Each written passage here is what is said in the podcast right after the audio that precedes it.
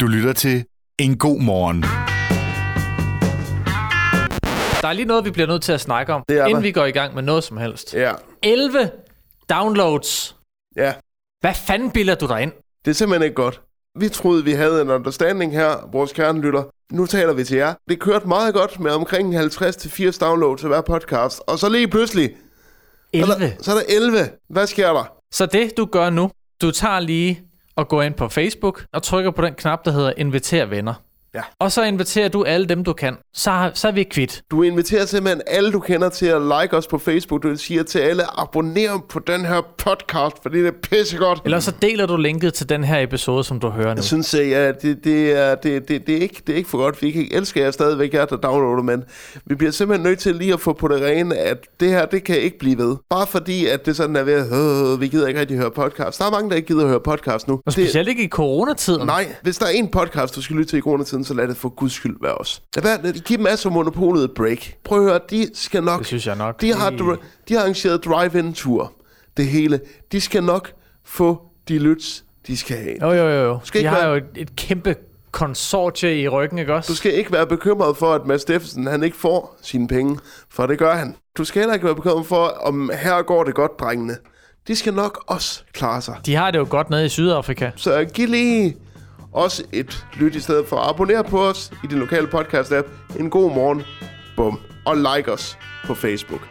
Gå ind og besøg vores hjemmeside. Kig lidt på det, og synes det er godt. Ja. Ja, lige Gør det! Some folks are born made to wave the flag. Ooh, they're red, white, and blue.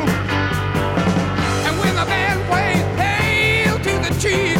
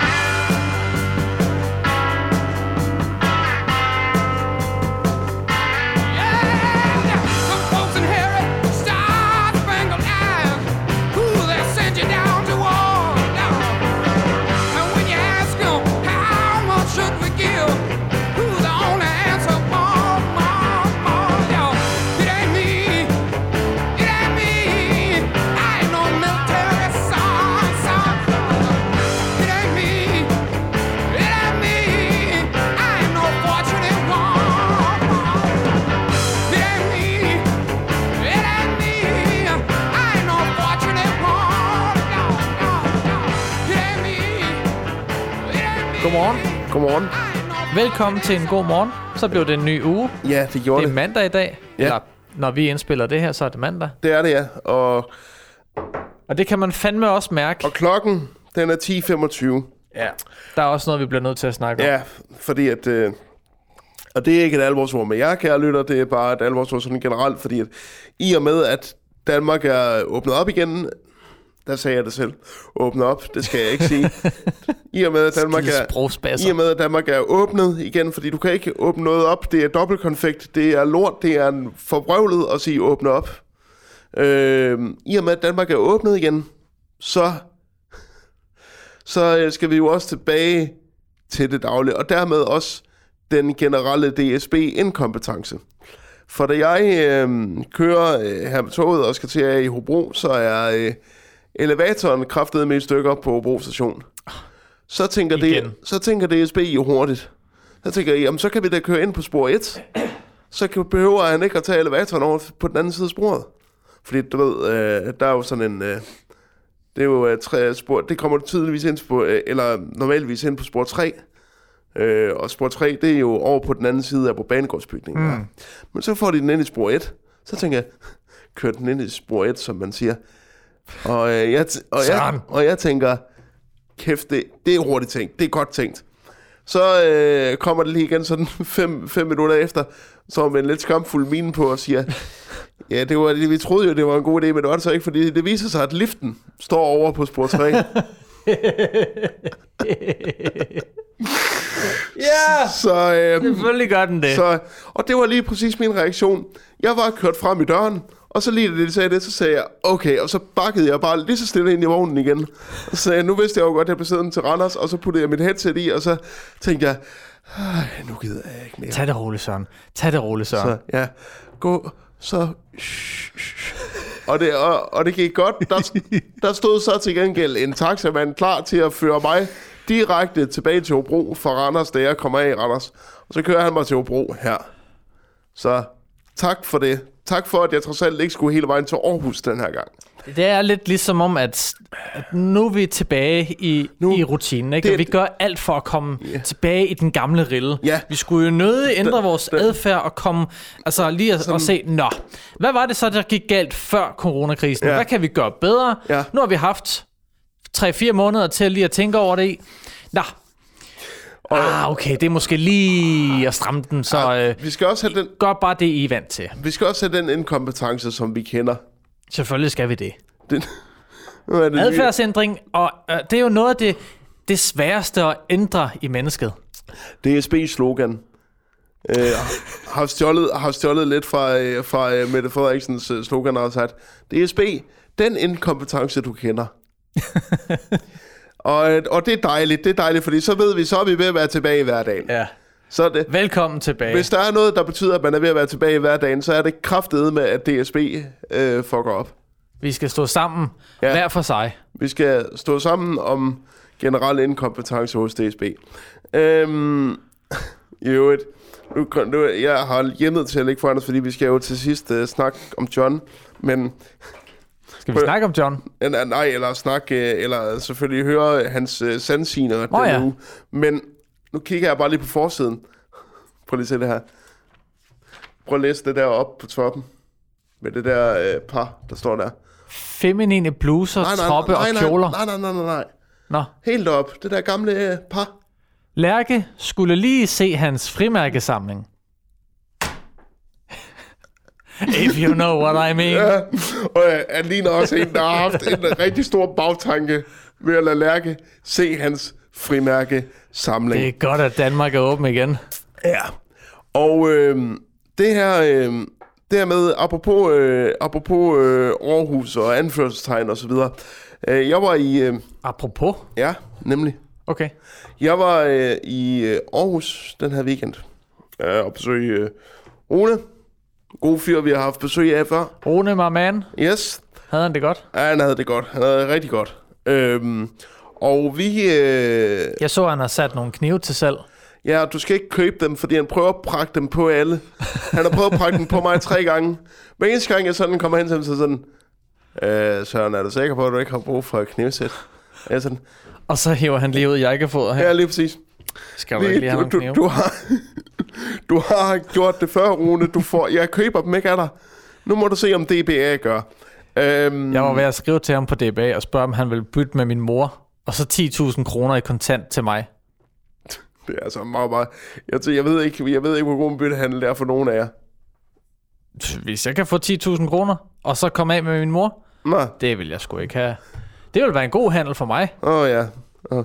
Nu, du, nu Jeg ved ikke, hvor god en handel det vil være for Rune. Så du og lufter dit, øh, dit morhed i en direkte podcast. Så Daniel, Daniel. Okay. Ja, du, det, var også, det er som om, du går sådan lidt i flashback-mode, når du siger så, ja, du får twitches og sådan noget. Puha.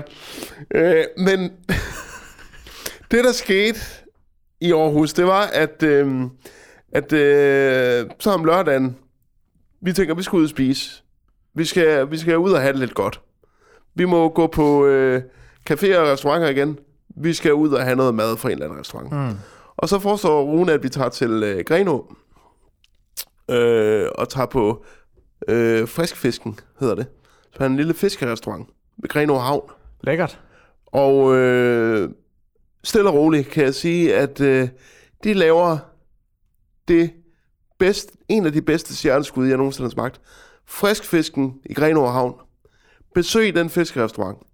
Det er simpelthen, Ej, jeg bliver altså lige nødt til at slå dem op. det er et af de bedste stjerneskud, jeg nogensinde har fået. De laver også alt muligt andet. De laver også, de laver faktisk også øh, kebabmix, de laver luksusplatter.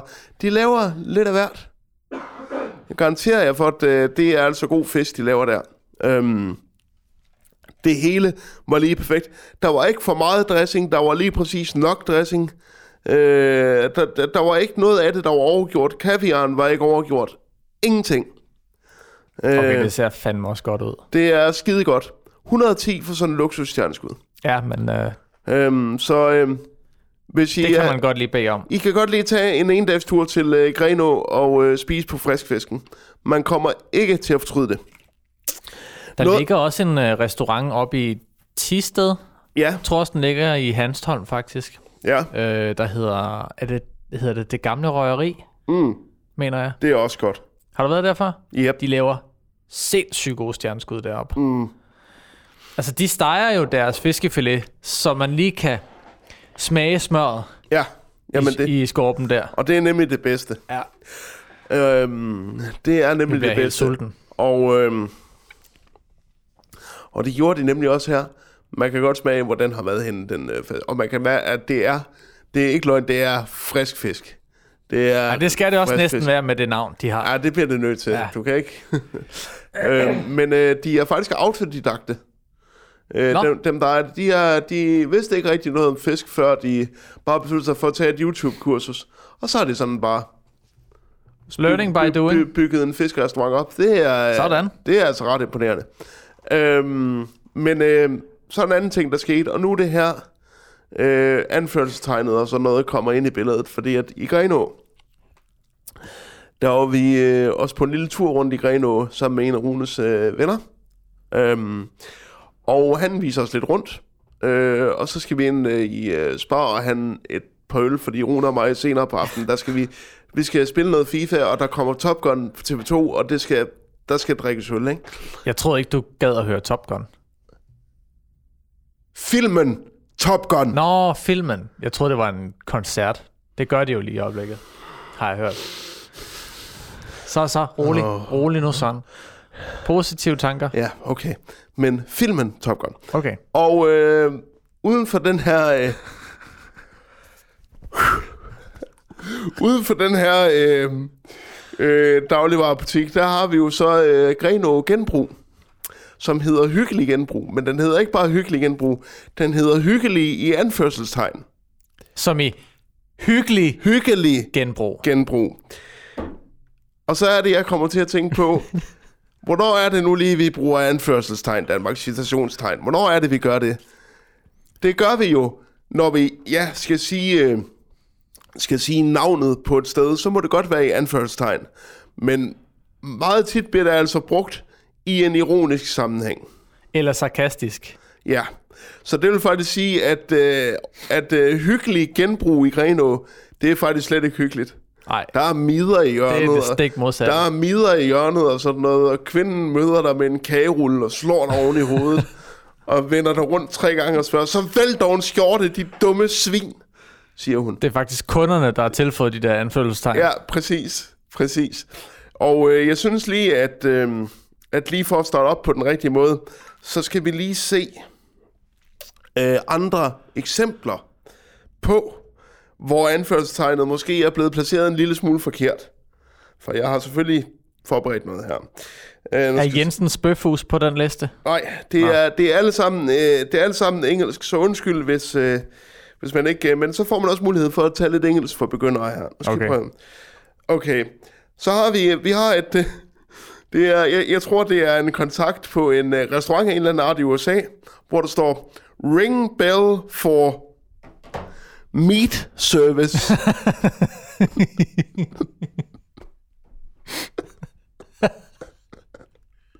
det gider man ikke til på.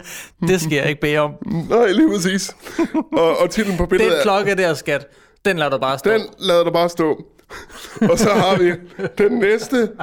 Den næste er, er, er, for er, er fra en massageklinik, hvor der står professional massage. Jeg ved ikke, hvor hun kommer ind der, og så begynder hun at stikke fingeren op i, Massage, så siger vi det. stikker fingeren op i røven, og så ligesom, mm, ah, den er god i dag, ah. Så har vi, øhm, så har vi, så har vi et arbejderskilt, hvor der står, caution, men working. Ej, come on, mand. Sorry, dad. Er det en kvinde, der har lavet det skilt? Så har vi be, beware, beware of dog. Vi har slet ikke en hund til at begrænse os. Vi har bare en stor kakelak, vi kalder Jørgen. Det er- der står ude, Det er svigermor, der ja. Er ude i baghaven. lige præcis. Står Der, bare, af folk, der går forbi. der står med kæde og alt muligt. Um, så har vi også bare øh, på en toiletdør, hvor der står Women. Og til sidst, til sidst har vi verdens dårligste jobopslag, hvor der står, We're now hiring. We offer flexible hours. Så det vil sige, der er bare slet ikke nogen fleksibilitet i det arbejde. Det, Det, er det kan jo bare, betyde hvad som helst. det er 100% 100% fastlagt, og du kommer aldrig udenom det. Hvis du skal arbejde fra klokken 4 om morgenen til klokken 4 om eftermiddagen, så er det det, du skal. Ja, Det er det værste job, du nogensinde kan få. det står faktisk i jobbeskrivelsen. Ja, præcis.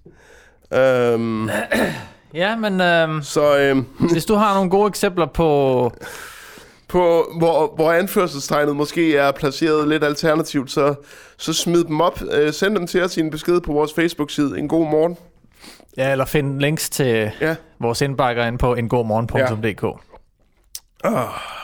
Har du ellers haft det godt, Søren? Ja, det har jeg. Det var en øh, god weekend. Øhm, jeg skulle derop i anledning af, at øh, der, der er lidt noget under opsejling. Jeg kan ikke rigtig sige mere om det lige nu, fordi at, øh, vi er stadigvæk lidt tidligt i processen, men Vi? Jamen bare Rune. Nå, Men der er, øh, der, er noget, der er noget i farvandet. Der er noget, der ligger og ulmer. okay. Og så må vi jo se, om det bliver til noget. Men vi er, vi er ikke så langt i processen endnu. Men I har nogle tanker. Jeg har fortalt dig, hvad det er, hvis du kan huske det. Jamen, jeg er så konfus i øjeblikket, jeg kan ikke huske en skid. Jamen, det, så er det jo bare normalt. Kan vi bare lige viske det Du, er, du er også tilbage til normalen. Ja, Nej, jeg gider ikke, jeg gider ikke sige det her, fordi så, så, så, bliver, folk, øh, så bliver folk utålmodige, de, hvis jeg de siger det. stjæler din idé. Mm. Jamen, det Så, er også i orden. Ja. Du Øh, kan jo bare abonnere på podcasten, og så kan du måske være heldig at høre noget mere om det på et senere tidspunkt. Lige præcis. Øh, så, øh, så, det, så det, har du haft en god weekend, Daniel? Ja, det synes jeg. Det er ikke, fordi der er sket så meget, men øh, jeg har jo... Øh, jeg, jeg har mere, mere, mere eller mindre gået og trillet tommelfingre og bare ventet i spænding på, at det skulle blive mandag. Ja, fordi du er jo... Øh, der er måske snart job til dig.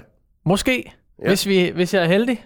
Ja, Jeg søgte et job her for er det 14 dages penge siden, og så øh, har jeg været til to... Ta- nej jo, en samtale siden, og været igennem to tests, som øh, har fået, som har givet positivt udslag. ja, Og i dag så skal jeg til en, hvad der forhåbentlig bliver den sidste samtale, inden ja, hvad der så ellers kommer til at ske. ja. Så jeg håber selvfølgelig på, at, øh, at så- der kommer til at ske noget der. Så skal du rigtig til til det østjyske hver eneste dag. Øh, Skanderborg. Ja. Er det Østjylland? Det er, Østjylland? Det er Østjylland, ja. Jeg troede, det var... Ej, jeg hørte ikke sådan mere til Midtjylland. Ah, hvad? Ah, okay. Det er, Nå, det er jo også... det er Det er Østjylland. jo også lige meget. Men, men det har jeg i hvert fald gået og glædet mig til. Og Ja. så, nu skal du se her. Hvad nu? Og så har jeg fået den skøre idé, at øh, du kan godt huske, at øh, jeg er begyndt at tage nogle dronebilleder. Ja, Og det synes jeg jo, det synes jeg er skide sjovt at gå og, og makke lidt med, sådan, når jeg ikke rigtig har andet at lave. ja, Og der er også rigtig positiv respons. Der er faktisk der er flere og flere, der begynder at skrive til mig og så spørge, kan jeg det, og kan jeg det, og, og hvad kan vi ellers lave, og kan man købe sådan og sådan. Mm. Og så øh, faldt jeg over sådan en kamera her på Facebook, eller på, øh, på YouTube. Kender du dem? øh, det er sådan et, øh, hvad kalder man dem? Det her, det er et 360-graders kamera. Åh, oh, sådan nogle, man kan tage sådan et, ja, ja, Der sidder en linse på begge sider af den her lille pind, som jeg holder i hånden. Ja, det er jo sådan en lodret. Det er lidt ligesom en smartphone, bare meget, meget smal. Så er der en, en, en knap Ja, på midten, som man kan trykke på, ja, og så tager den billedet. Så tager den et billede fra begge linser. ja. Det, der så sker, det er, at den tager faktisk et billede hele vejen rundt om kameraet. Den ser alt. Ja, Så stager den billederne sammen, så det bliver til et billede. Og det kan man så bruge til at lave sådan en, øh, sådan en, du ved, du, så du kan kigge rundt på billedet. sådan et... Du kender dem der på sådan Facebook. Et, et, et, et panorama. Ja, Ja. ja, ja lige præcis. Ja, Øh, og dem kan man bruge til rigtig mange sjove ting. ja, For eksempel kan man lave øh, virtuelle rundture. ja, Dem har du prøvet før, ikke? det har jeg. Hvis du skal på hotel eller et eller andet sted, og gerne lige vil se stedet, så kan du være heldig, at de har lavet sådan en virtuel rundtur, hvor du kan gå rundt på hotellet, Ja. og så kigge dig lidt, om, lidt omkring. Okay. Øhm, det kunne jeg godt tænke mig at eksperimentere med. Øh, blandt andet. Så jeg købte sådan en kamera her, Fedt. og øh, allerede er der... Jeg har, ikke lagt, jeg har ikke lagt særlig mange billeder ud, fordi jeg skal jo lige prøve det. Ja, Og allerede så... Jamen, de uh, sælger som... står i kø lige de, nu. sælger, de sælger som varme veder i maj. Det må man sige. Ja. Øhm, Og der er udsolgt over det hele. ja. Så, Det, uh, så det har jeg gået så, lidt med. Så dem, øh, dem øh, kan man... øh, Daniel får taget nogle billeder, og så kan man ind og købe dem på en god morgen shoppen. Ja. Ja, Hashtag ad. hashtag ad, lige præcis.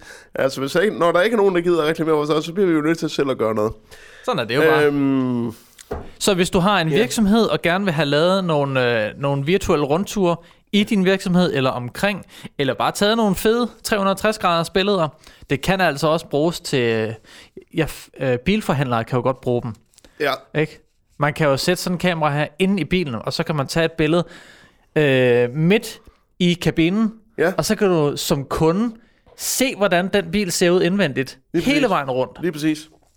Og man kan se close-ups og, Så, og så kan, dyt med hornet og, og, så, alting. og så kan du rigtig se, når du kører en ned. Ja. Så er der ikke noget klip. Så kan man simpelthen se personen ryge op på kølerhjelmen. Du kan bare følge så, hele processen. Ja, lige præcis. Og så falde ned hele vejen, rulle over taget, ned på bagsmækken, bum, ned på asfalten. Det er en oplevelse. Det kan du også Det er en gøre. virtuel oplevelse, der vil noget. Lige præcis. Så hvis du har en virksomhed eller whatever, som kunne bruge sådan noget, så, øh, så skriv. Ja. Nå, Nå, men øh, vi, vi skal jo vi, vi skal til at sige, at øh, ja, nu havde jeg lige det her med anførselstegn, men vi skal lige have en... Øh,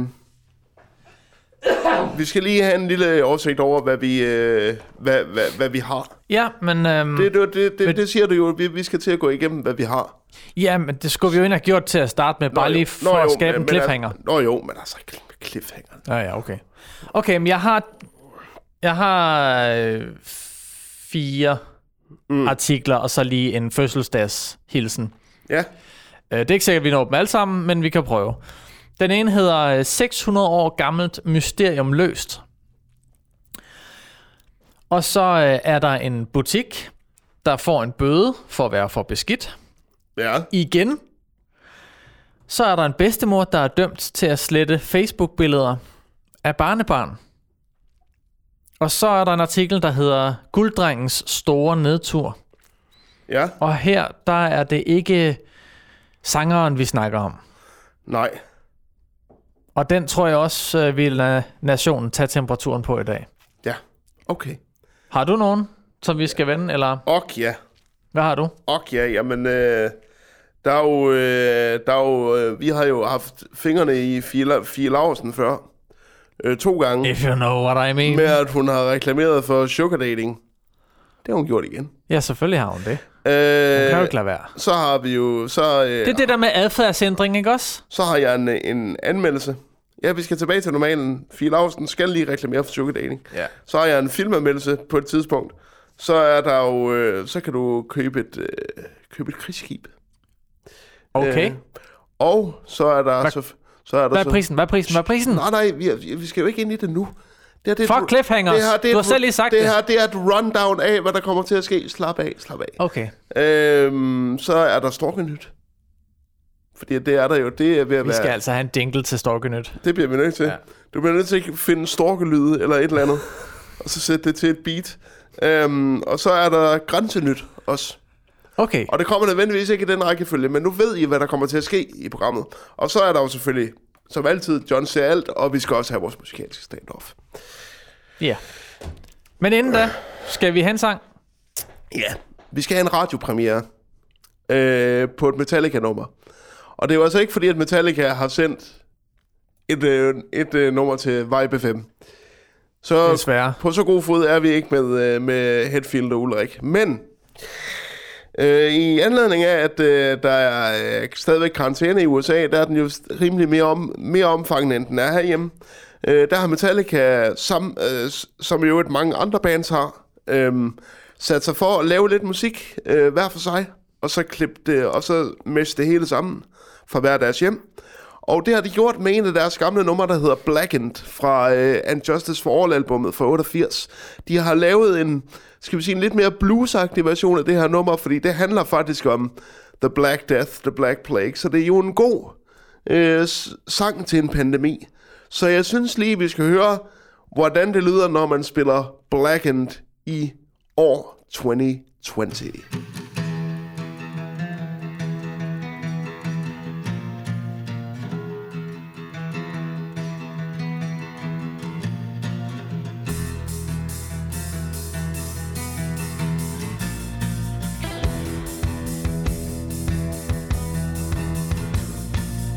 Black in Museum, winter it will send,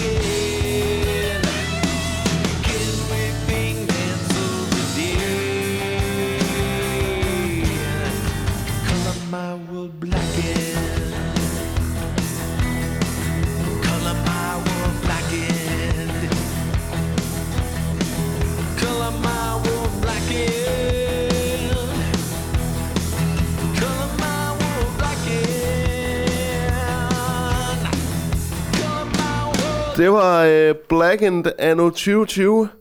Helt nyt udspil fra Metallica. De uploadede den for tre uger siden. Hvor de simpelthen øh, hver især står og øh, spiller deres instrumenter i deres respektive hjem. Nogen sidder.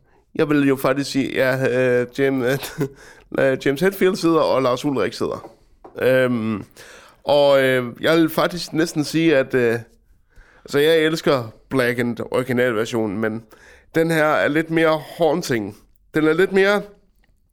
Den sætter sig lidt mere på en i og med, hvad det er, vi, over, hvad vi oplever lige nu i verden. Mm. Og den har den der lidt bluesede tilgang. Jeg kan ikke rigtig godt lide den her version. Så jeg håber, de laver en studieversion af den på et tidspunkt. Den kan noget. Den er faktisk ret god, den her. Øhm, ja, så det var øh, Metallica. Altså, et eller andet sted, de der, øh, to af dem har i hvert fald de akustiske forhold øh, i orden. Ja. Så man kan sige, det er jo næsten som at være et studie, Ja, lige præcis. men også kun næsten. Også kun næsten. Nå, Vil du, øh, vil du ikke lægge for? jo, det kan jeg da godt. Ja. Øh, der er en, den artikel her. Hvad for, okay, du kan selv vælge. Hvad for en vil du høre først?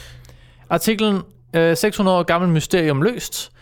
En beskidt butik, der har fået en meget stor bøde. Jeg vil, høre Igen. om, jeg vil høre om den beskidte butik. Der er også den der med bedstemoren, der er blevet dømt til at slette Facebook-billeder af Nej. barnebarnet. Nej, nej, nej, nej, nej. Nej. Jeg, vil, øh, jeg, vil, jeg vil høre den med den beskidte butik først. Selvfølgelig.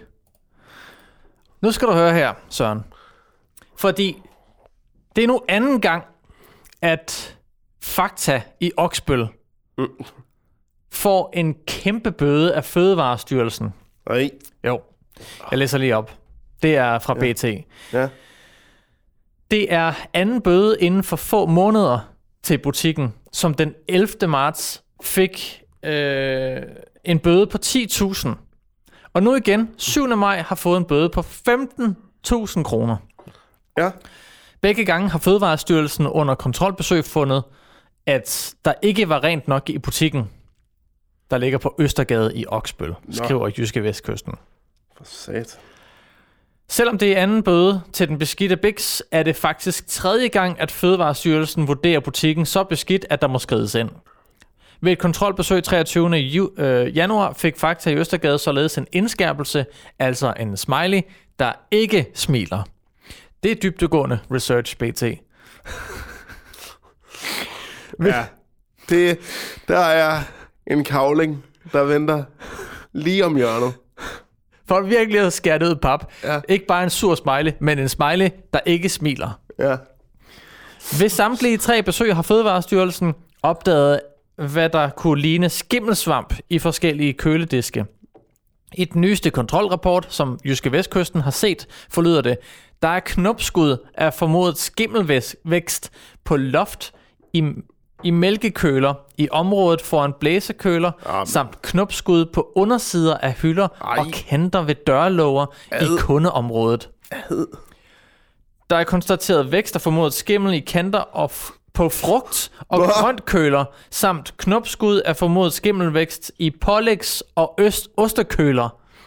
Ej. Så butikken ender med at få to sure smiley'er, altså smiley'er, der ikke smiler. Ja, det skal vi lige have på det, på det rene. Det skal vi lige, det skal vi lige på det rene.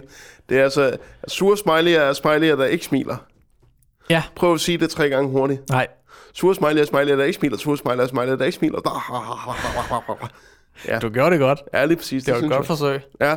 Så øh, Jeg tænker bare lidt her, hvorfor, hvorfor skrider Coop ikke ind? Den massive markedsføring, som de kører lige nu, hvorfor skal de ikke værne om deres brands ved at lige sige, hey, der er sgu en eller anden leder der, der sover på jobbet. ham øh, fyrer vi. Vi er nødt til at kalde ham ind til en samtale og så sige, prøv at høre, Ja. en sur smiley.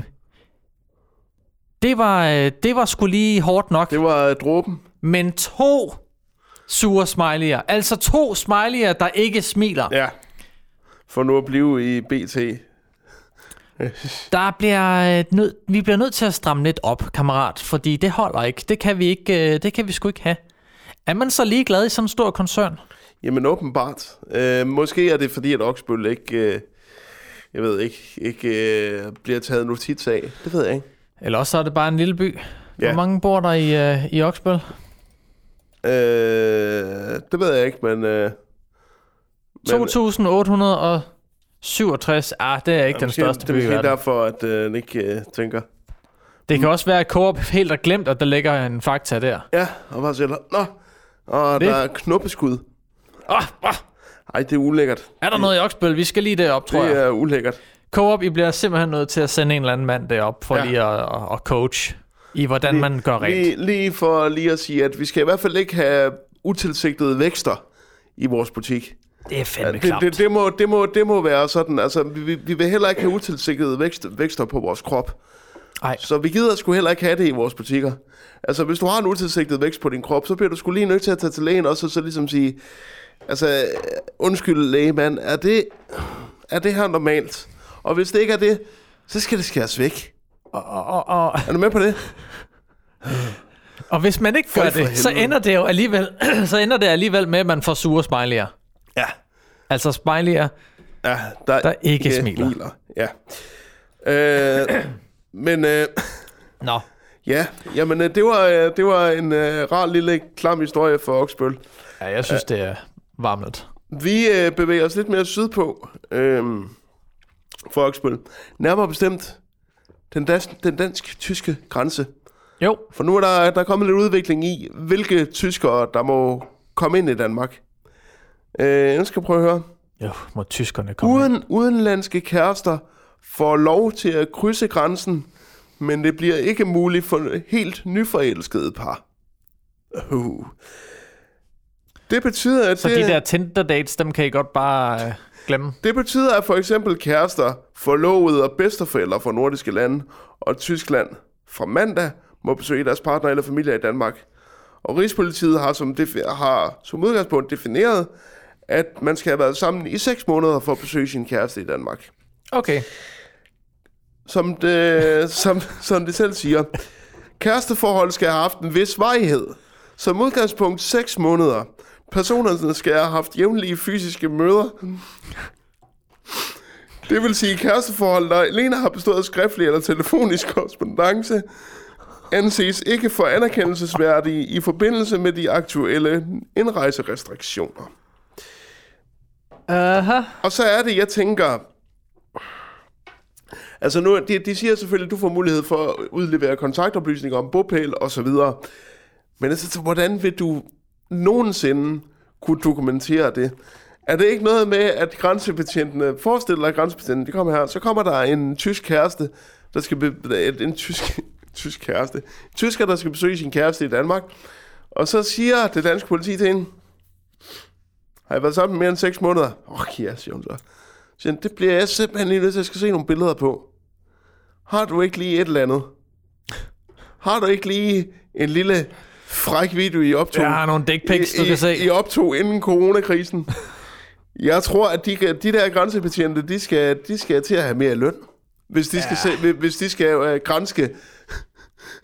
De kan jo ikke screene folk for, øh, Nej! Prøv, for deres forholdsvejhed. prøv, prøv at forestille dig det, så skal man sidde og kigge på, Ed, ja okay, det der, det, og når i røven, ja, jamen så har jeg da i hvert fald været sammen mere end 6 måneder. For der ved vi jo godt, at i nye forhold, der skal man have bragt røvsex på banen tre måneder ind i forholdet, ellers så er det slut. Ja, sådan er det. Så er hullet lukket, både bogstaveligt talt og figurativt. Så, øh, så jeg tænker, at de grænsevagter, de får, de får set nogle ting, som de måske ikke de måske ikke bryder sig om. Må, må ikke det der, det, øh, Jo, det, det lyder det bliver droppet igen. det lyder som en fantastisk lappeløsning, det her. ja. Så jeg tror, jeg tror ikke, den kommer til at holde øh, længe. Det er i hvert fald mit bud. Altså, vi kan jo tage... øh, Det er jo fuldstændig ligesom som indvandrer Mm. problemet Mm. nede ved grænsen, ikke? Er, det Ja. ikke? er det ikke lidt i, i samme stil? Jo, Der er nogen, der gerne må komme ind, og så er der nogen, der ikke må komme ind. Og dem, der ikke kommer ind, de skal nok komme ind alligevel. Ja, øh, vi kan jo ikke... Og, øh, og, og, og dem, der, dem, der gerne må komme ind, de, skal, de kan være, de ikke kommer ind. Altså, sådan er det jo tit. Øhm, Og så er det jo bare den onde cirkel igen. Ja, så... Her der bliver ressourcerne bare brugt på noget fuldstændig vanvittigt. Ja. Så, øhm, så jeg tror, jeg tror ikke, det her det kommer til at holde længe. Ej, lad, os håbe, lad os håbe på, at ressourcerne de, øh, de bliver brugt lidt bedre. Og ikke til, at grænsebetjente skal stå og, og sige, at har du ikke lige en pornovideo? Har du ikke lige... Du må have lagt et eller andet tavligt op på Pornhub. Øh, eller en eller anden privat Facebook-video. Med den person, du skal ind og besøge. Ja. Øh, Ej, hold op, mand. ja, der er mange ting. Så øh, ja, det var grænsenyt. Nå. Ja, Jamen, øh, jeg vil, øh, jeg vil gerne, jeg vil gerne høre om, øh, jeg vil gerne høre om, hvad hedder det, øh, det 600 år gamle mysterium. det kan jeg godt forstå. Fordi det er også ret interessant. Ja. Øhm, Fordi et, øh, jeg er altid en sokker for et mysterium. det er BT, der har offentliggjort en øh, artikel. Ja. Øh, vi er i udlandet. Nærmere øh, bestemt Firenze Firenze. i Italien. Det er Italiens største by Margarete. i øh, Santa Maria del Fiore. Santa Maria del Fiore. Okay. Et ægte arkitektonisk, arkitektonisk mysterium synes langt, langt om længe at have fundet sin løsning. Det drejer sig om en, en af verdens bedst kendte katedraler, som findes i Firenze. I århundreder har viden om, hvordan den imponerende kuppel på katedralen er blevet konstrueret, befundet sig i glemmebogen. Men nu har et forskerhold bestående af italienske og amerikanske forskere langt om længe afdækket, hvordan arkitekten Filippo Brunel- Brunelle Donalci. Brunelleschi Ja. formåede at bygge den imponerende kuppel helt uden stilas. Vil du lige se et billede af den her kuppel? Bare lige for... Øh... Nej, nej, nej, nej, nej, nej, nej, nej. Jeg vil, jeg, fordi jeg kender den godt. Jeg, jeg, vil gerne, jeg, vil Okay. gerne, jeg vil gerne have samme oplevelse, som lytterne får. Det er så i orden. Du skal være malerisk. Okay.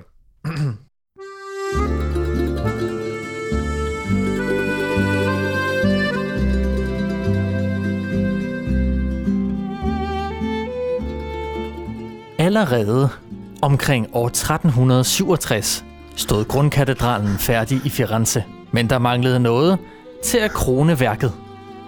Kuplen.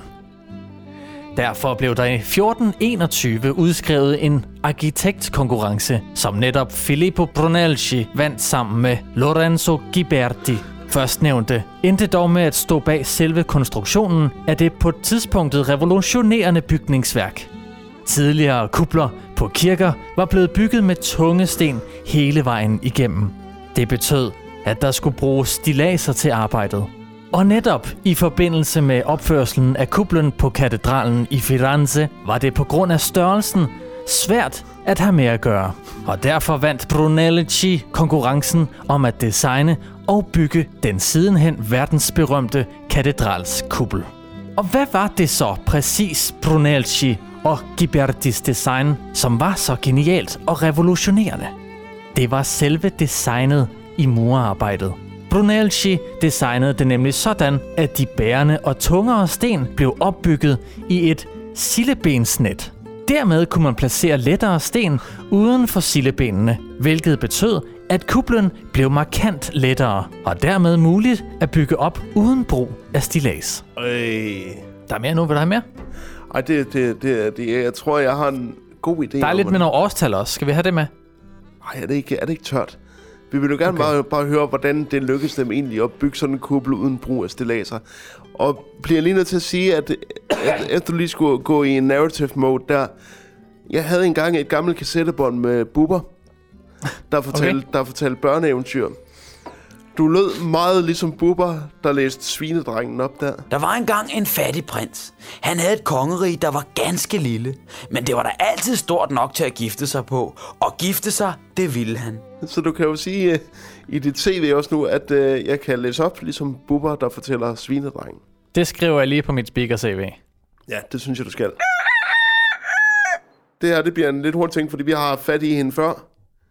Vi skal have fat i influenceren, grænsebryderen, overtæven, luderen, undskyld. Fie Nej, Lau- det- det- det er sgu ikke meget galt. Fie Lausen. Fordi Fie Lausen er jo to gange blevet taget i at promovere for sugar dating Hvilket vil sige, vi kan da lige hurtigt rise op, hvad sugar dating det betyder. Sugar dating betyder, at øh, små piger kan øh, gå ind og finde sig en dejlig gammel mand, de gerne vil gøre tjeneste for, til gengæld for, at de får øh, masser af, af ting af den her gamle mand, fordi den her gamle mand har formentlig nogle penge, og det har de unge piger ikke. Så det er en god måde lige at anskaffe sig nogle ekstra, nogle ekstra ting på, hvis bare man er villig til at gøre noget for den Ja, her gamle ja, mand. ja. Og øh, det udmyndter sig jo tit i seksuelle tjenester. Øhm, og det har Fie Lausen altså, som taler meget til børn. Det skal vi lige have med. Taler meget til børn. Det har hun gjort igen. Og tredje gang. Hun har ikke udsendt et dementi endnu, men det skal nok komme. Og det er derfor, at øh, jeg tænker, skal vi ikke bare lade hende være? Fordi at hver eneste gang det her sker, så får hun langt mere omtale, end hun nogensinde behøver. Det, det det er som om, at vi bare sådan insisterer på at ah, vride den ud hver eneste gang. Men øh, selvfølgelig, man kan jo ikke, man kan jo ikke øh, lade være med det, når man jo er presse. Så skal man jo selvfølgelig øh, kaste sig over det. Og det har så også begyndt sig i, at øh, Dansk Folkeparti blandt andet vil have, at øh, det skal forbydes direkte ved et lovforslag. Ja, At det skal gøres forbudt. Men øh, så det er da vi, også okay, ikke? kan vi, Synes kan, ikke det? Kan vi lovgive os ud af alt? Jeg synes bare, jeg synes bare at hun skulle... Jeg synes bare, at hun skulle tise ihjel.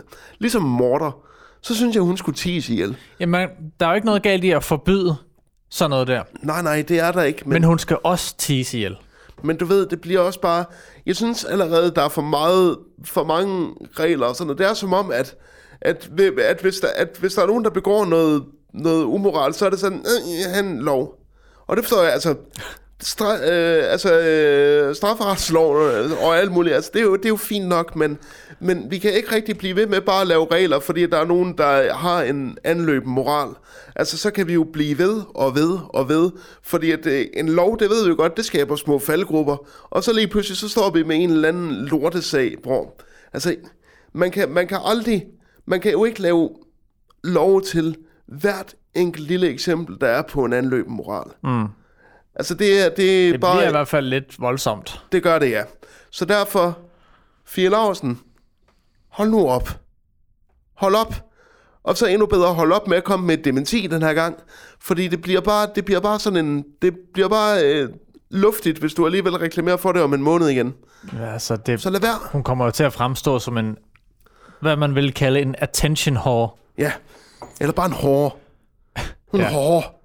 Øhm, så ja, det var lige hurtigt Fie Larsen. Og så vil jeg ikke bruge mere krudt på Fie Larsen. Nogensinde igen. Godt. Så Aldrig øh, nogensinde. Øhm, det her med vedtaget. ja. Du kommer aldrig mere til at høre om Fie Laversen i den, den her podcast. Nej. Så er det slut. Øhm, jeg synes... Øhm, jeg synes lige inden, øh, inden vi går videre, fordi det, jeg vil gerne have et øh, termometer frem næste gang, fordi vi bliver lige nødt til at skal noget med gulddreng, hvor vi inddrager ja. nationen. Øh, men før det, så øh, synes jeg lige, vi skal have en sang. Elbow med One Day Like This.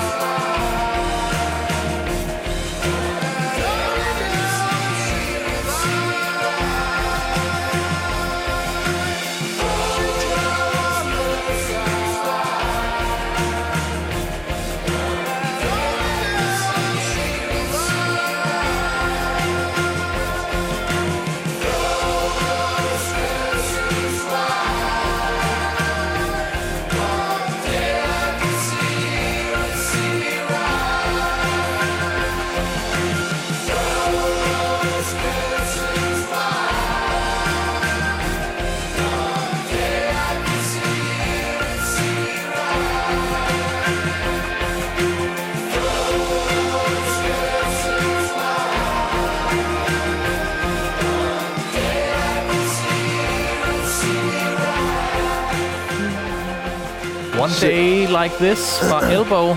Se, det synes jeg er en rigtig god morgensang. Det synes jeg. Drinking in the morning sun, blinking in the morning sun, throw those curtains wide. Det er en god morgensang. Ja, man bliver da glad, når man hører den. Jeg havde nu alligevel forestillet mig, f- altså det er en lang sang tænkt Jo, jo, til en... Øh, Men vi kan jo, vi kan jo altid korte den ned. Det må vi jo godt. Jo, jo, Vi selvfølgelig. kan jo altid korte ned. Ja, den, Ja. er, Åh. den er 6,5 minut lang, men det er, jo så også, det er jo så også fordi, at de sidste to minutter er bare omkvædet om og om igen. Throw those curtains wide, one day like this, will see me right. Jeg havde nu ellers tænkt på, hvis vi, hvis vi skulle skifte vores øh, intro-sang ud, så mm. skulle det være med den her.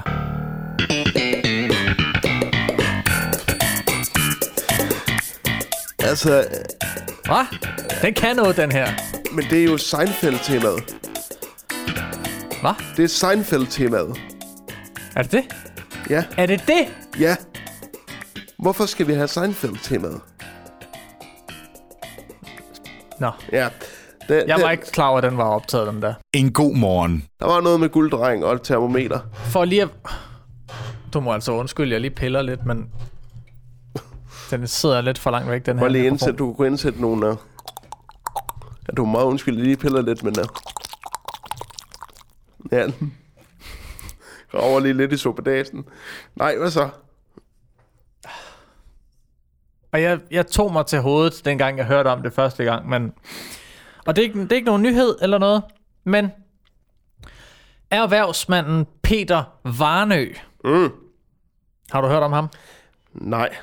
Okay, har du set... Du har ikke set, øh, hvad hedder det, Løvens Hule? Nej. Hvis du havde Eller, det... eller, eller jo, jeg har set lidt af det, men er han en af dommerne? Han var en af dommerne. Okay. Eller løverne, som det jo hedder. Ja. Lad os nu bare kalde dem Han dommere. var en af løverne, der var med til at investere i unge iværksætteres drøm, Ja. blandt andet. Øhm, nu skal du høre. Erhvervsmanden Peter Varnø karriere har budt på vanvittige opture og lige så store kriser. Det seneste år har hørt til den sidste kategori. Mm. Og hvorfor spørger du så? Jo, nu skal du høre. Politianmeldelse for lovlige aktionærlån, beskyldninger om bilagsfusk og et offentligt slagsmål med sin tante. Tætte. Jeg skal lige huske at læse artiklerne først, ja. inden at, at jeg kaster Ja, mig over. ja. Ja. Og et offentligt slag. Med sin, med sin tante.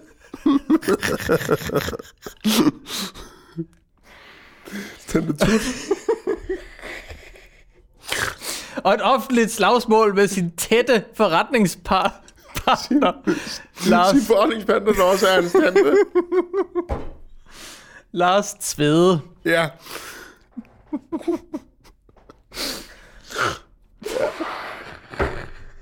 Den tidligere så respekterede erhvervsmand Peter Varnø, en nær ven af kronprins Frederik, og i øvrigt kendt fra tv-programmet Løvens Hule, står midt i sin karrieres mest stormfulde periode. Mm.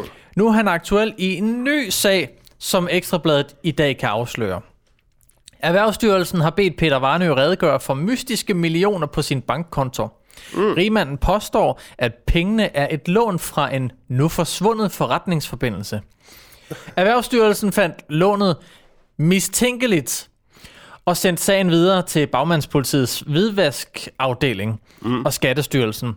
Det viser dokumenter, som Ekstrabladet har fået agtindsigt i.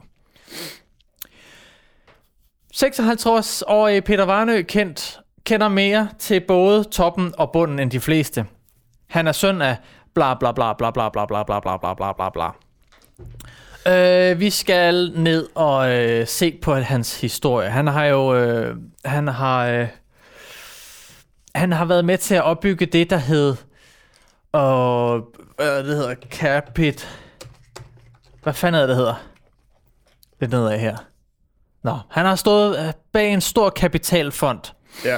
og været involveret i et hav af virksomheder. Nordic Eye, det var det, den hed. To år, øh, stift, to år senere stiftede han Venturefonden Nordic Eye sammen med Lars Tvede, som er gift med Pernille Vermund. Hans tante. Og de begyndte at investere i en stribe selskaber, øh, og alt tegnede lovene. Som symbol på Peter Varnøs genfødsel som succesfuld erhvervsmand, blev han udpeget som dommer i investor, som, en, som investor og dommer i tv-programmet Løvens Hule. Mm. Men i september 19 kunne han pludselig se sig selv på forsiden af børsen, der, øh, der afslørede, at Peter Varnø på, for, på overfladen succes, på overfladen så succesfulde liv blev finansieret af ulovlige aktionærlån. Et forhold, som Erhvervsstyrelsen meldte til politiet. Nå, ja, så har han lige haft fingrene i kagedåsen. Han krøb til korset. Jeg synes jo ikke, det er sjovt at bryde loven. Nej. Men det har været en måde at overleve på og komme videre. Du kan godt kalde det desperation, sagde han til børsen. Nej, du kan ikke kalde det desperation. Det er blatant kriminalitet. Du skal ikke prøve at gøre dig til et offer. Nej, men det er jo det, er jo det som især, især økonomiske forbrydere er rigtig gode til. Og der er en lang historie omkring ham og Nordic Eye, og hvad han ellers har været ja. involveret i. Men, men, men se ham lidt som den her, den her store pengemand, Ja, der er god til at få penge til at vokse. ja. Men der, er jo, der sker jo altså noget bag kulissen. Og det er lidt her, at øh, vi hiver termometret frem. Ja,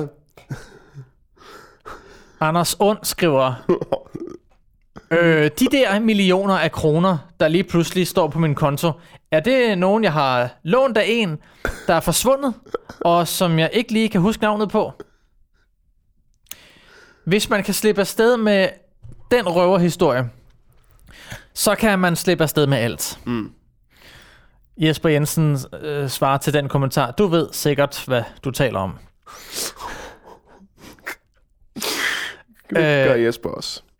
Advokaten skriver, medlemmer af Løvens Hule virker noget selvglade og arrogante. En dårlig kopi af England. Øh, det kan man jo mene om, som man synes. Og Lions Den, ja. Henrik F. Håber Peter Varnø en dag vågner op og ser realiteterne i øjnene. Peter Varnø lever på en løgn. Og Jesper Jensen er klar igen. Solgt to virksomheder til et 60 millionbeløb. Hvad mener du? Ja, Ja, ja hvad mener du? lever godt på andres succes, selvfølgelig. Øhm, Paul S., hvorfor er han ikke blevet gennemskuet for længe siden? Jeg tænker også, hvis man skal være medinvestor i sådan et stort tv-program som Løvens Hule, så skal man lige screenes. Ja. Jørgen K. har haft ham som kunde i kompletdagene, og mere arrogant og selvoptaget person tror jeg ikke findes. Han virker sgu ellers meget rar i Løvens Hule, faktisk. Står, men, men det er jo også et tv-program. Jo, jo. Står Jo, jo. Jesper Jensen klar til at sige noget til det? Jesper, han, øh, han holder lige en pause. Nå, okay. I guder, skriver Peter Varnø, ikke engang bandit i habit. Han har altid været en klap. Klapnakke i sparkedragt. Hvem skrev det? øh, I guder. En klapnakke i sparkedragt. Det har jeg aldrig hørt før. øh, Det er godt skrevet, mand. okay, det var ret godt spået. Peter Nielsen skriver, trist at produktionsselskabet er så ukvalificeret til at udvælge løver til programmet. Varnøs blakkede ry var kendt, inden han blev valgt. Anders N. fortsætter til den kommentar. I den sammenhæng er der vel kun én af de nuværende løver, der kan se sig selv i spejlet. Uh, der bliver, der bliver godt fyret op her. Ja. Per, per Fidsen ja. skulle der ikke nogen nedtur, før han sidder i Horserød, hvor han hører hjemme. Og hvad var det? Gitter. 00 skriver Next Stop Hotel Gitterly. God tur til Jyderup. Nikolas von Orton skriver Ven af kongehuset og dybt kriminel. Hvorfor er jeg ikke overrasket? Og Else R. er godtroende her og skriver, så, længe, så er han ikke længere ven med Frederik. Åh, oh, Måns Kok oh. tilføjer, svindlere søger sammen, så må ikke de kan lave nogle fiduser sammen. Åh, Au. åh. Er kronprinsen en, uh, en snyder? Det skulle vel ikke under nogen. Upperclasses skriver, det vil give mening at give Mette en tur i vridemaskinen. Mette? Ja, det er også øh, Konrads umiddelbare første øh, bemærkning. Nå, det- en masse nå- spørgsmålstegn. Nå, nå, men jeg tror, jeg, jeg tror at, ja, jamen, det er jo, men det er jo fordi, at øh, folk inde på øh, Ekstrabladet er kendt for ligesom at hurtigt at komme fra en ting til en anden. Og jeg tror, det er det, vi, er ved- vi er ude i nu. Vi er ude i nu, at øh, han sidestiller med Mette Frederiksen. Det er vi ude i nu. Jeg tror, det er Mette Frederiksen, han mener. Men øh, det skal Ja. jeg ikke kunne sige. Christian Nielsen, Jeg tror, hans gøren og laden vil formentlig fremover sætte ham sammen med to eller med, med anden og tredje rangs investorer. De seriøse og pæne vil holde ham ud i meget lang arm. Men nu, øh, nu, men, men nu er vi også, øh, nu er vi også, nu, nu synes jeg, gassen er ved at gå lidt af ballonen nu. Jeg tror, vi har fået en idé om, hvad nationen egentlig synes om det her. Altså, det var, Jamen, jeg synes, han, jeg synes, han fortjener en tur i maskinen. i, I bund og grund er nationen øh, sådan lidt enig, og undtagen Jesper selvfølgelig, enige om, at, øh, at øh, han er lidt, er lidt en lurifax, og han skal i fængsel. Og så er der så lige øh, Else, der lige bryder ind og siger, så er han i hvert fald ikke venner med kronprinsen mere. Det er en ting, der er helt sikkert.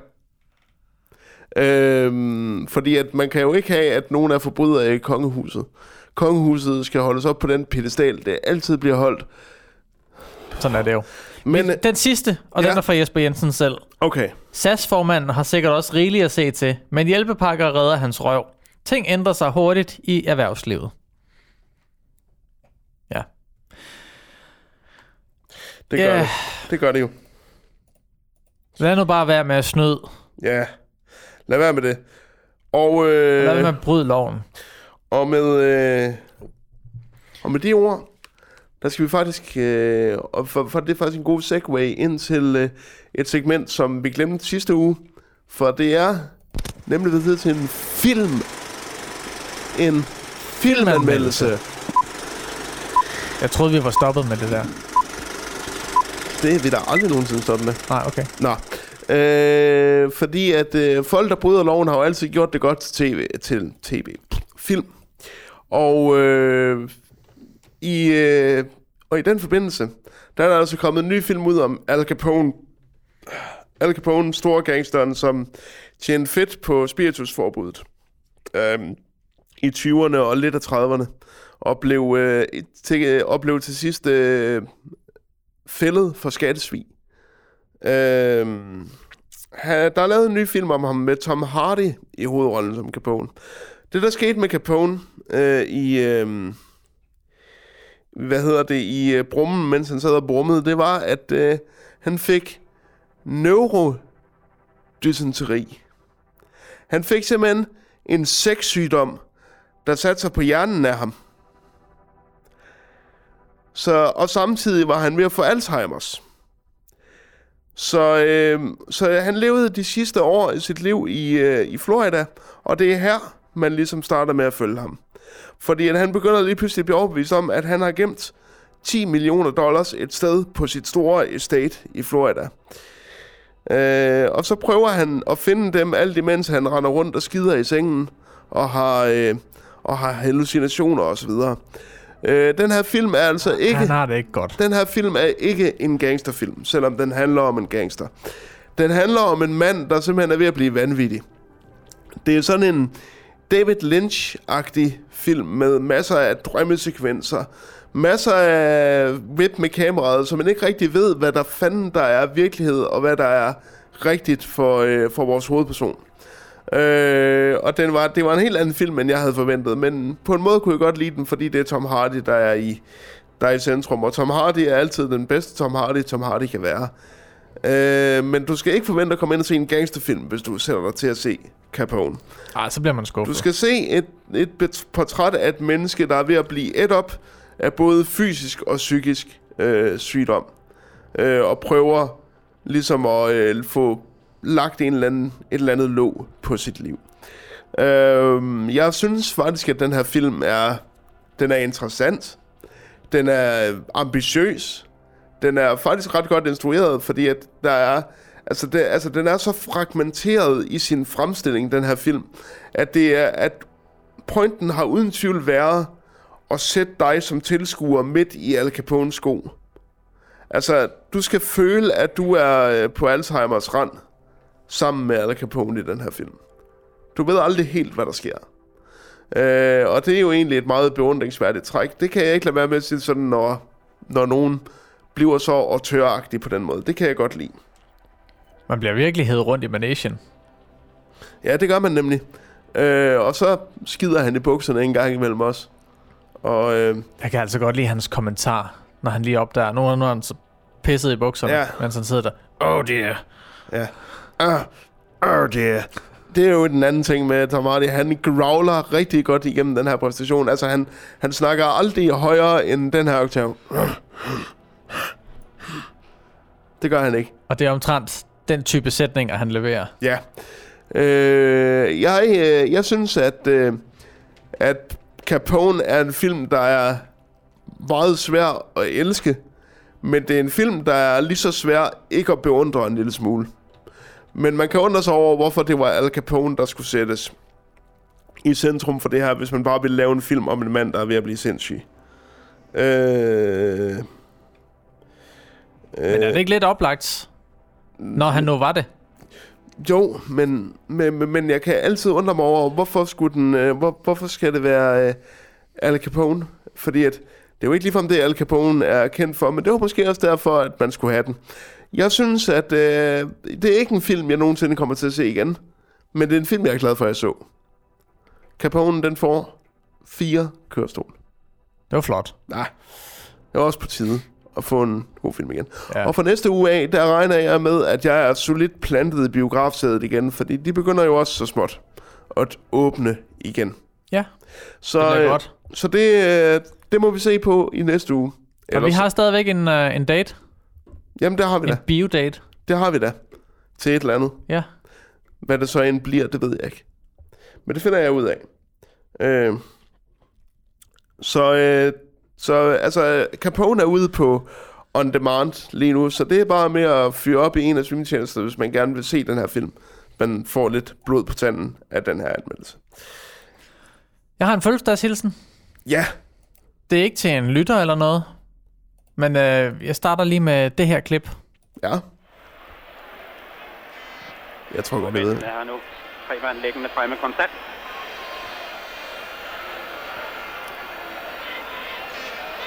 Først kunne give muligheder for danske vandforstød. Det er Svend Gers. Det er Svend Gers. Ja.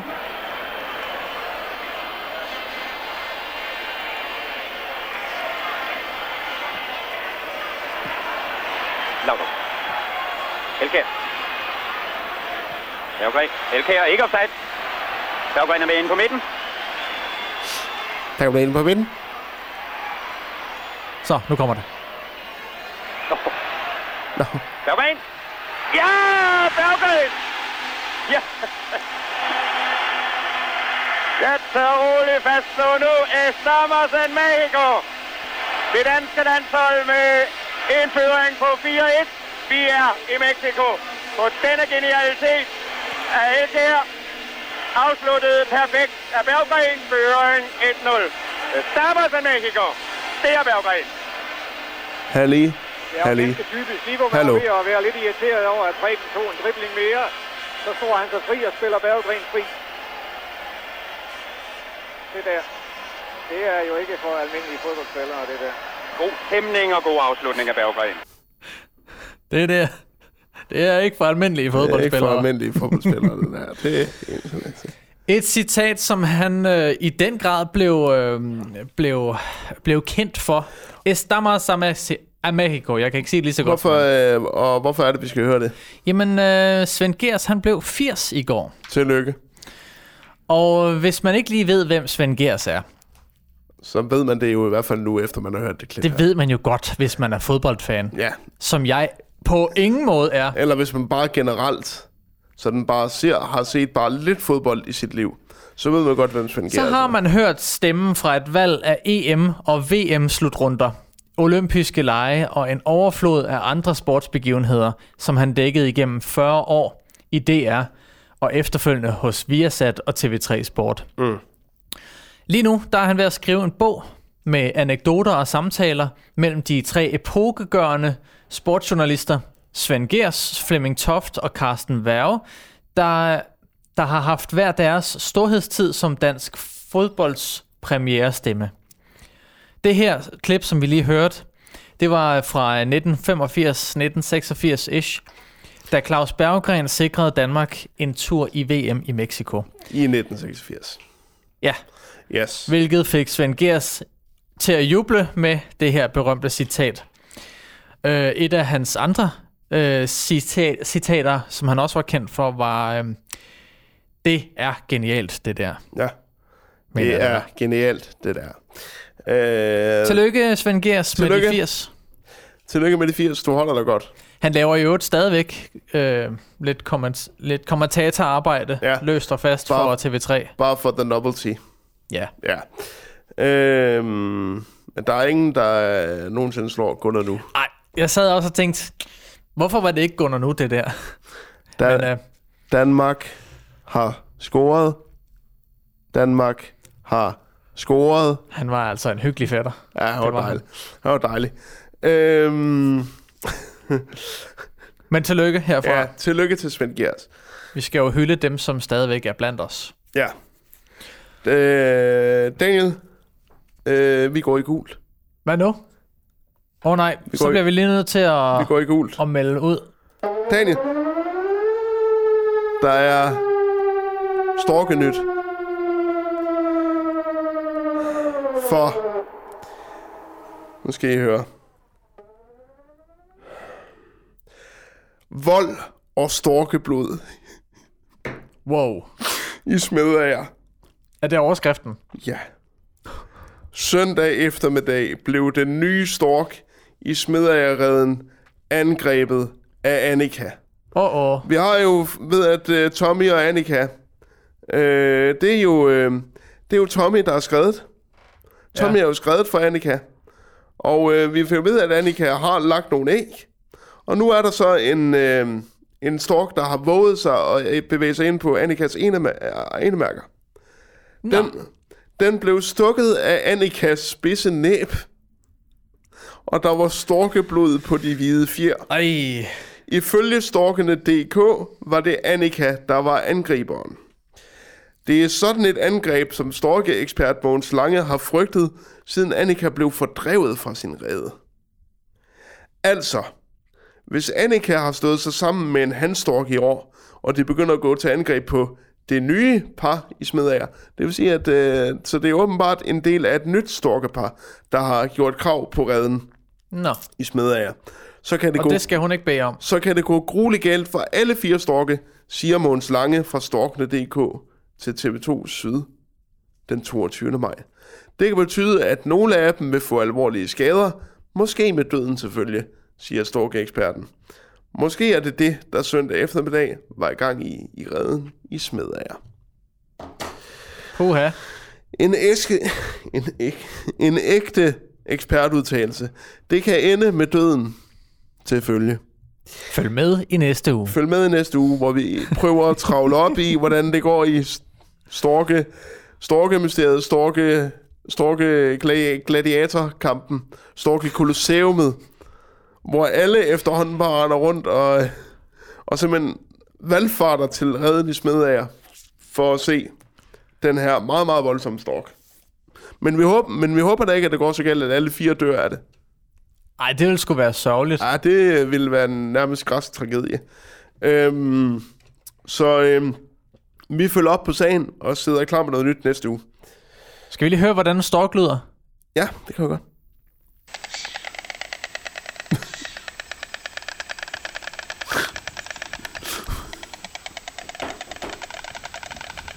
ja, det sådan, en stork lyder. Ja. Okay.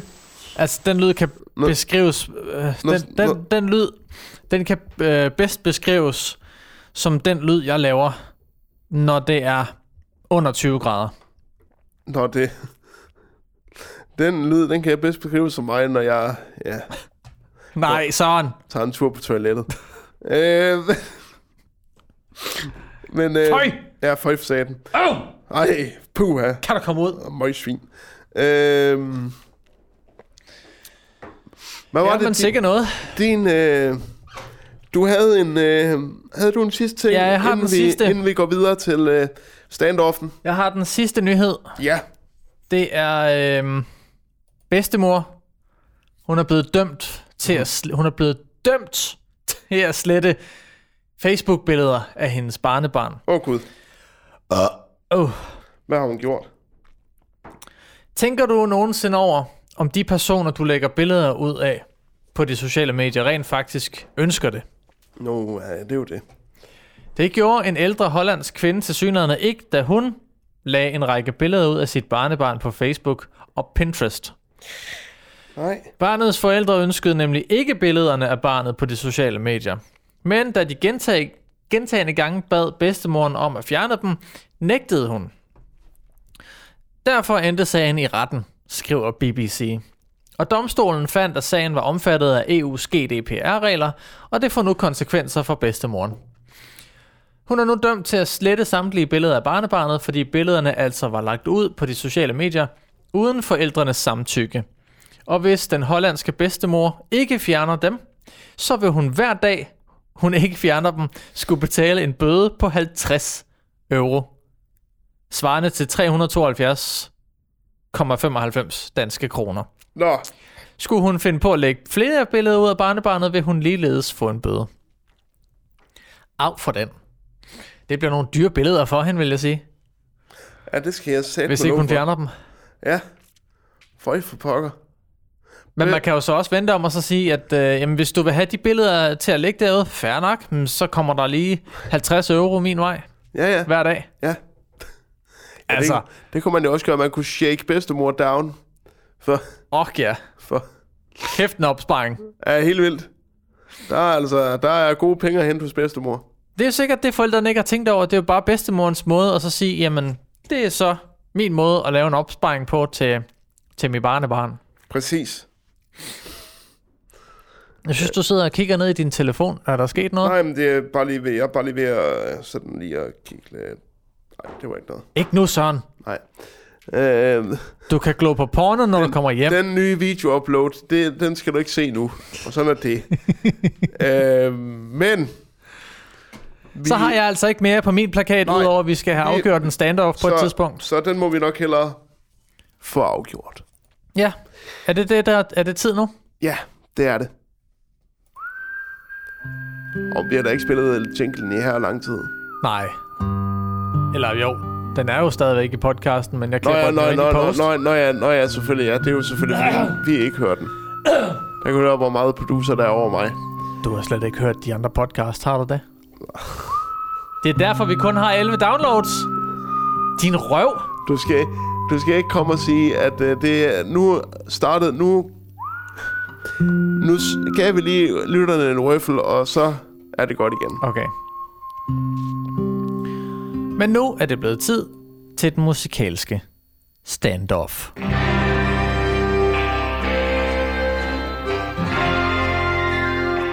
Som i denne her uge står mellem to sværvægtere igen.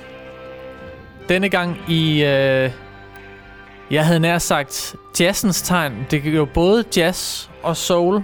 Og det er med con, country, R&B, soul. Good old music style. Ja, På den ene side har vi Johnny Cash. ja. Og det var, det, det var, det var jo, øh, og det er jo Battle of the Covers den her gang. Det er covernumre, der gik ind og overskyggede originalerne. Det er rigtigt. Og på den ene side, der står Johnny Cash med hans cover af Nine Inch Nails Hurt Og på den anden side, good old Aretha Franklin. Aretha. Aretha Franklin. Franklin. Sorry. Det er den evige diskussion. Med, Hedder med, hun Aretha eller Aretha? Hun hedder Aretha. øhm, Med hendes covernummer af Otis Reddings Respect. yes. Hvem skal lægge ud? Vil du lægge ud med Johnny Cash den her gang? Ja, yeah, det kan jeg godt. Og øh, historien om, om Johnny Cash øh, og hans cover af Nine Inch Nails, det, øh, det er en sørgelig historie. For øh, det, der skete, det var jo selvfølgelig, at, øh, at Johnny Cash, han i lang tid havde lavet de her albums, der stort set kun bestod af covernumre. De her, der hedder American Recordings. Som samtidig også er noget af det bedste, han nogensinde har lavet. Øh, og så blev øh, så spurgte de Trent Reznor, øh, som er forsanger i Nine Inch Nails, om de måtte lave en, et cover af det her nummer. Og øh, Trent Reznor var selvfølgelig altså, flatteret og tænkte, er det ikke lidt gimmicky? Er det ikke lidt, du ved, er det ikke bare fordi, at et gammelt KFA skal lave et cover? Men øh, det skal jeg love for, at han fortrød.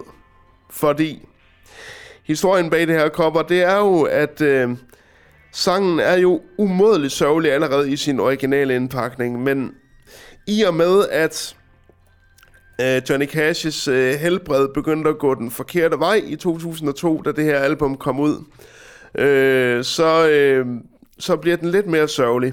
Øh, fordi at, øh, det, der skete, det var, at der skulle laves en musikvideo. Og øh, Mark Romanek, som han hed, instruktøren til den her, han spurgte Rick Rubin, produceren, om han ikke nok måtte lave en musikvideo. Og de blev enige om at sige, at han skulle flyve ud til Tennessee for at mødes med øh, Johnny Cash, om hvad der skulle ske i den her musikvideo. Men øh, Johnny Cash, han begyndte altså at få det dårligt.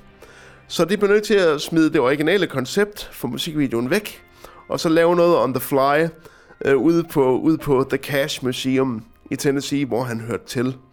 Øh, et øh, museum, der holdt til hans lejeejendom, som havde været lukket i lang tid. Øh, så derfor filmede de bare en masse derude. Så øh, man kan se den her gamle facade her af det gamle Cash Museum, der havde været lukket i lang tid. Den, den crackede facade med malingen, der skaller af. Og øh, Johnny Cash, der sidder gammel og forkrøblet ved siden af kaviaren, der også er ved at visne. Øhm, det er, det bliver en, den sang bliver på en måde opløftet af den video og Johnny Cash's meget, meget livstrætte vokal. Man får en idé om, at det her det er en mand, der står altså lige på tærskelen til at dø. Og sangen og videoen afspejler simpelthen det. Altså, jeg kan huske første gang, jeg hørte den, jeg tror, jeg var... Jeg tror, jeg var har jeg været 12. Øh, nej, ikke 12. Øh, jeg har nok været 15-16 år, da jeg hørte den første gang. Jeg hørte den på P4 Mi- øh, Vestjylland, kan jeg huske, øh, hos mine øh, bedsteforældre. Øhm, og jeg kan bare huske, at jeg bare holdt op med at læse, da jeg bare hørte den her sang. Og jeg hørte Johnny Cash livstrætte vokaler, og jeg tænkte, Gud, den er sørgelig, den her sang. Og jeg begyndte at græde, da jeg hørte den sang. Første gang jeg hørte den, der græd jeg. Fordi at den, der er så meget følelse i den sang. Det er, et, øh, det er på en måde et monument over hele hans liv. Om hvor livstræt han er. Og alt det, han har været igennem af både stofmisbrug og omvendinger. Og øh, hans, øh, og hans, øh, og han, til sidst hans stille liv sammen med June Carter Cash, der døde faktisk et par måneder efter den her sang var kommet ud, og han døde selv yderligere seks måneder senere. Puh. Det er en sørgelig sang, men det er en, et mesterværk, der i den grad overskygger, overskygger originalen. Og Trent Reznor, der oprindeligt synes, ideen var lidt gimmicky, har siden været ude at sige, det nummer, det er ikke min sang mere. Det er Johnnys sang. Det har han selv sagt. Det er fandme stort. Så øh, det er i den grad et cover, der, øh, der satte dagsordenen.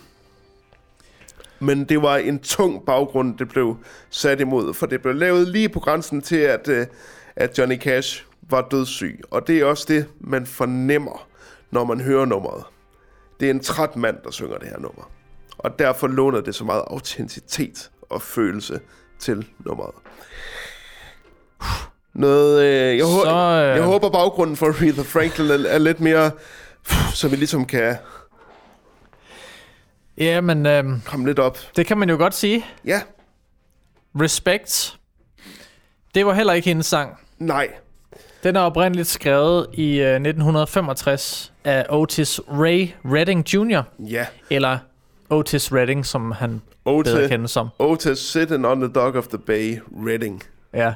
Den bedste sang om ikke at lave noget, der nogensinde er skrevet. Som øh, Creedence Clearwater Revival i øvrigt også har lavet et cover af. Ja. Det er Men- rigtigt. Otis, han er en, øh, eller var, ja. en øh, amerikansk singer-songwriter og talentspotter. Han betragtes som en af Am- Amerikas største sangere, og tilbage i 60'erne inspirerede han adskillige soul-artister med hans måde at synge på. Sangen blev selv sagt et af de største hits i sin tid.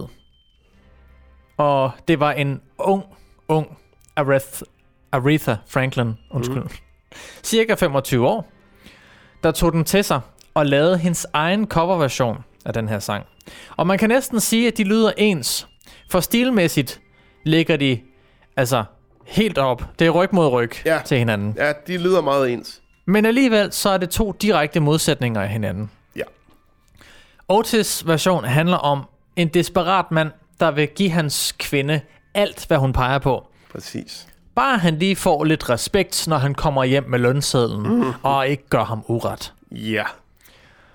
I Franklins version får vi kvindens perspektiv. Hun er jo en stolt og selvsikker kvinde, der ved, hun har noget, manden vil have. Og hun er lidt fortørnet over, at hun skal udvise ham respekt, og aldrig gøre ham uret. For hun bestiller sgu ikke andet. Sangen lagde i øvrigt kimen til borgerrettighedsbevægelsen, som hendes far, Reverend C.L. Franklin, var en del af. Yep. Han var, han har også, han har også en af de første, Nå, undskyld, jeg er stadig forkert. Han var også en af de første pastorer til at optage hans prædiken. Hendes version af Respect blev hurtigt den mest populære og er betragtet som en af de største R&B-numre. Hun vandt desuden to Grammy Awards tilbage i 1968, og i 1987 87 blev hun anerkendt med en sten i Grammy Hall of Fame. Og øh, Aretha Franklin døde jo i øvrigt, var det 2018? Ja. Det er ikke så lang tid 18. siden, hun døde. Det er rigtigt. Øhm, og den her, den, den er jo stadigvæk et anthem til, øh, til feministiske bevægelser. Ikke kun alt det feministiske, man hører dårligt om, men Også det, der alle- rent faktisk er hold alle dem, der rent faktisk betyder noget, og dem, der rent faktisk kæmper for andet, end bare at sige, mænd er nogle svin. Mm. Det er, en, øh, det er en sang, der er blevet synonym med kvindefrigørelsen og kvindebevægelsen. Det er også et rigtig godt nummer. Det har noget svung. Det har noget svung, og det, er, og det, er et, og det er jo to sværvægtere, vi er ude i. Og det kan man også fornemme, når man kigger på resultatet af den her afstemning. For hvad er det, der er sket? Jamen, øh, tør jeg næsten sige, at den er uafgjort. Den er uafgjort. Og det er aldrig sket før, på nær den første gang, den, allerførste, vi hvor, lancerede den musikalske stand-off. hvor det var Kim Larsen mod Rasmus Sebak. Den forstår jeg stadig ikke, hvordan den kunne ende uafgjort, den, den uh, standoff, men uh, lad nu det være. Det skete, det skete. og det skete fandme igen i den her afstemning. Yes. Der er ingen vinder, vi er alle lige. Ja.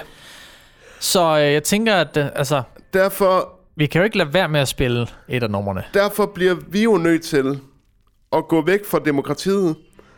Vi går væk fra Athen og sætter os til rette i Sovjetunionen og siger, så bliver vi nødt til at være totalitære, totalitære og så er det os, der bestemmer. Og øh, det er ikke fordi, at jeg ikke synes, at Respect er et fantastisk nummer, men Hurt resonerer mere hos mig. Det derfor, klinger lidt bedre. Derfor går min stemme til Hurt. Den minder mig om... Der er masser af konnotationer, der dukker op, især med min, med min mormor og morfar og så videre, når jeg hører det nummer. Øhm, begge, begge er afdøde, så derfor ryger min stemme ubeskåret til Hurt. Ja. Og jeg har jo ikke noget forhold til nogen af sangene. Mm. Men jeg ved jo også godt, altså, det er tydeligt, hvad for en af de her sange, der er mest sjæl i. Ja. No offense, Aretha Franklin. Men Johnny, han er på randen. Han er på hans sidste kapitel her. Ja. Du kan jo se, hvordan manden han lider. Han, og, og han prøver virkelig at fortælle det Ja. i den her måde at, at synge på. Ja, og især, hvis, Så, du, øhm, og især hvis man ser videoen samtidig, så får man, så giver den meget, meget større mening. Men jeg synes, øh, men i og med, at vi er et lytter, et radio, en radio podcast, så øh, bliver vi nødt til at nøjes med lyden. Og det, Men tror det jeg også, nok. øh, det tror jeg også er fint. Lad gå til uden rejser. Her kommer Johnny Cash med Hurt.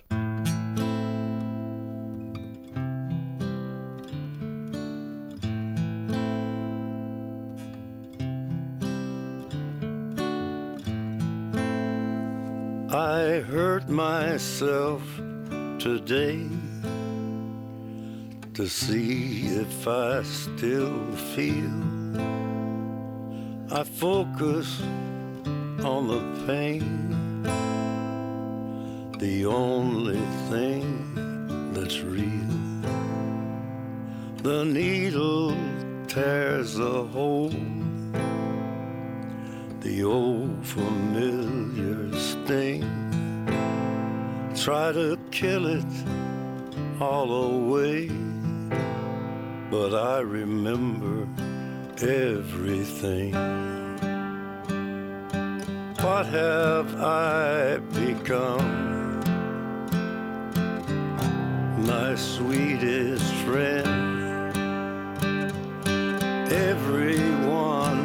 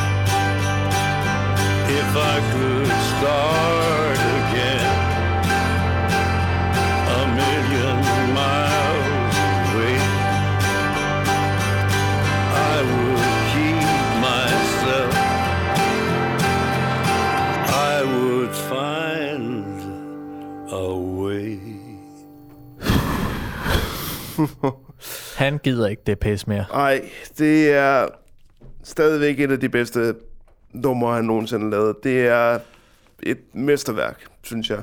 I simplicitet og bare rå følelse. Det, jeg kommer aldrig til at høre et nummer, der lyder bedre end det der. Aldrig. Johnny Cash og Hurt. Ja, Vinderen af denne uges musikalske standoff. der i, i den grad gør ondt. Øh, men øh, hvad, øh, hvad skal næste uge være? I næste uge, så, så tænker jeg, at vi, øh, det bliver lidt mere neutralt. Ja, Ikke så følelsesladet eller sådan noget, men vi laver en... Man kan kalde det en... Øh, en det er en musikbattle, ja, men det her det er også en battle in between. Det er far mod søn, Nå, og vi siger... må, jeg, må, Øh, jeg, må jeg gætte? ja, Det er Bjørn Okay mod øh, Johnny Hansen. nej, Nå, nej, nej. hvem så? Det er tættere på. Det er sådan i, som i decideret far mod søn. Åh oh, gud. Vil du gætte igen? Nej. Du må nej, gerne. Nej, nej, nej, nej. Kom et bud. Jeg kender ikke lige andre ikke, lige- ikke, Okay, ikke, ikke lige nu. Der, der var bare Bjørn okay. Der er og, kun Bjørn Okay og Johnny Hansen. Ja. Det er powerparet.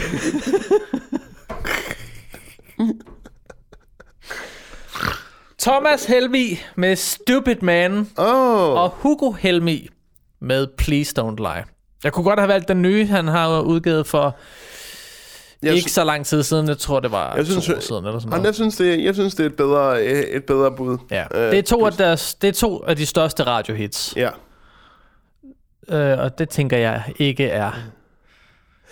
Jeg Så- tror, jeg ved, hvem der vinder her, men, men jeg kan jo lade mig tvivlen til gode. Ja, altså det, det, det synes jeg i hvert fald er en god standoff. Den, Så, så hvem synes du, der skal vinde næste uges musikalske standoff? Far, Thomas Helmi med Stupid Man, eller Sønneke, Sonny Boy, Hugo Helmi, Please Don't Lie. Og øh, det, øh, og det øh, synes jeg er en rigtig god battle. Den kommer op, øh, når du hører det her. Hvis du hører det om morgenen, som du typisk gør, så er den her op i hvert fald tirsdag morgen. Og så venter du tirsdag eftermiddag, og så omkring klokken 17, så går du lige ind på en god morgens øh, Facebook-side, og så wum, så ligger afstemningen den der. klar til dig til at stemme. Og det eneste, du skal gøre, det er bare lige at trykke på en af de der giffer. Ja, det er det eneste, du skal. Og du må også gerne, meget gerne dele opslaget bagefter. Det, må det du hjælper gerne. altså Så vi betydeligt. får så mange stemmer som muligt. Og så vi undgår en, øh, en afgjort. En uafgjort. Ja, Øh, det vil vi men ikke. den var hæftig. Ah, det var den. Øh, men jeg havde også tænkt mig, at hvis der var en, der skulle være uafgjort, så skulle det være den. Den, vi lige har haft her.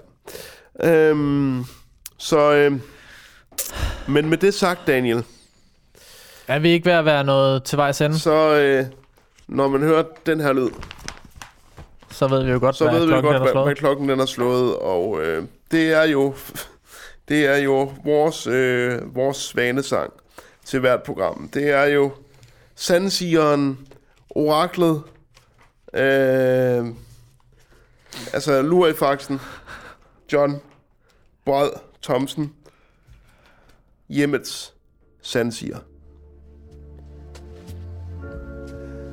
Finder jeg et dejligt sted at bo, Jeg satte mit sommerhus til salg i september 2019.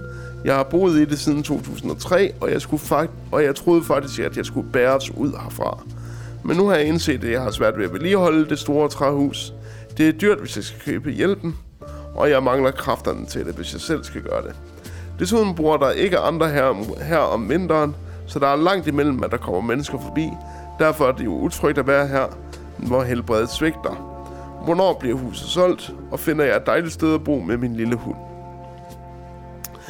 John siger, du bliver glad for at komme af med dit sommerhus. Der vil gå et lille år, inden det er solgt. Det er en enlig person, som køber det, og vedkommende har mange planer med det. Køberen er stoppet på arbejdsmarkedet og vil noget nyt med sit liv. Du får en god pris for huset. Og hvis du gerne vil sælge det endnu hurtigere, så øh, ringer du lige her, hertil, og så skal jeg komme og tage, lave sådan en virtuel rundvisning for dig. Når du har fået solgt det, vil du få... Du har ingen skam i livet, hva'? Når Hey, det er min podcast. vil du få tilbudt en lejebolig. Fuck off. hvor du må have hu- hund. Det er et sted, hvor der er flere boliger, og du har penge nok til at nyde dit liv med din lille hund og dine venner. Han, det er sjovt, at han lige putter venner ind der, fordi han vil vel ikke lyde som om, at hunden er hendes eneste ven. Uh, du vil også møde en mand i forbindelse med hundeklubben. Hold da op. Der er noget i I kakkeloven vil der. få følelser for hinanden, men I vil bo hver for sig og ses. Okay.